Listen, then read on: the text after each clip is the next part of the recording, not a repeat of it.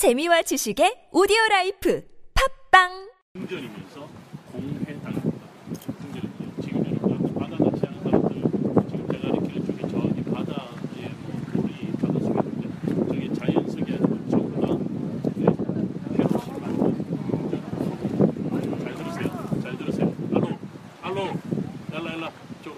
사진 찍고 지금 이 지역은 원래 항구로서 입지 조건이 전혀 없는 곳이에요.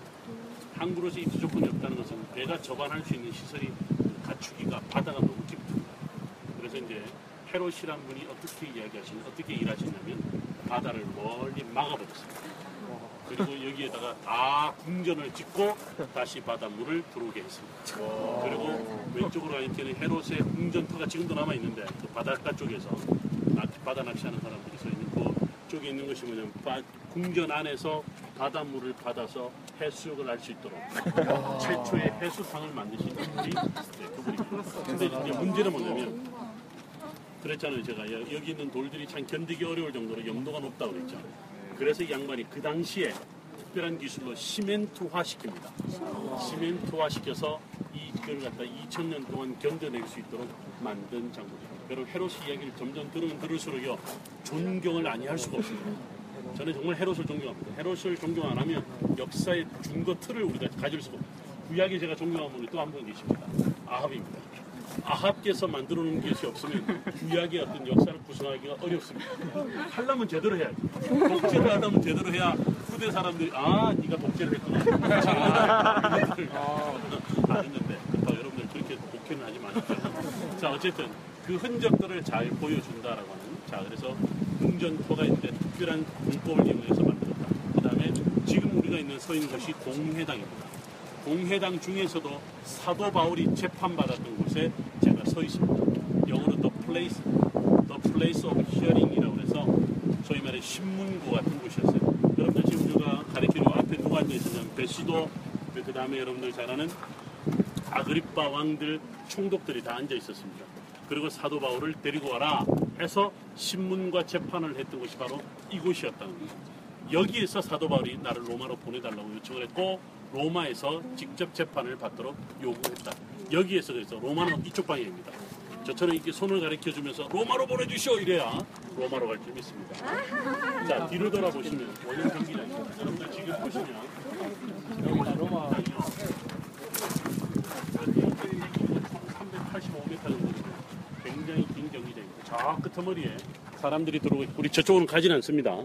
네, 지쳐서 쓰러질 겁니다. 나중에 우리가 차로 차로 이동을 해서 나중에 저까지 넘어갈 텐데 저기서 말을 타고 이리 하면 우리 배너 영화 같은 데 나오는 것처럼 옛날 로마 영화 같은 것처럼 여기는 말을 타고 이렇게 한 바퀴 도는 거죠. 자 여기서 반환점이 돌아가는데 전 저기 보면 사람들이 앉아 있는 거 보이나요? 스탠드 밑에 저곳이 바로 어디였냐면 바로 그 소위 죄수들이라든가 또는 맹수들을 가둬두는 곳이었습니다. 그러면 여기는 원형 경기장이에도 말만 마차들이 다니는 경기장뿐만 아니라 아레나가 형성됐던 지역입니다. 여러분 아레나가 아레나가 수영복이 아니라 네, 검투장이라는 뜻이에요. 우리가 그래서 참 어떤 복잡하다 싸움만 있다 갈등만 있다를 갖다 우리가 아레나다 참 아레나 같은 곳이다 이런 이야기합니다. 근데 원래 아레나는 라틴어인데요. 뜻이 뭐냐면 바다의 모래라는 뜻입니다. 그래서 검투장에는 꼭 모래가 있죠.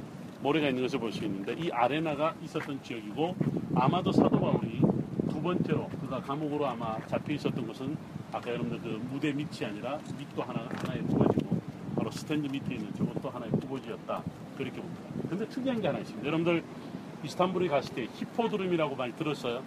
히포드롬. 네.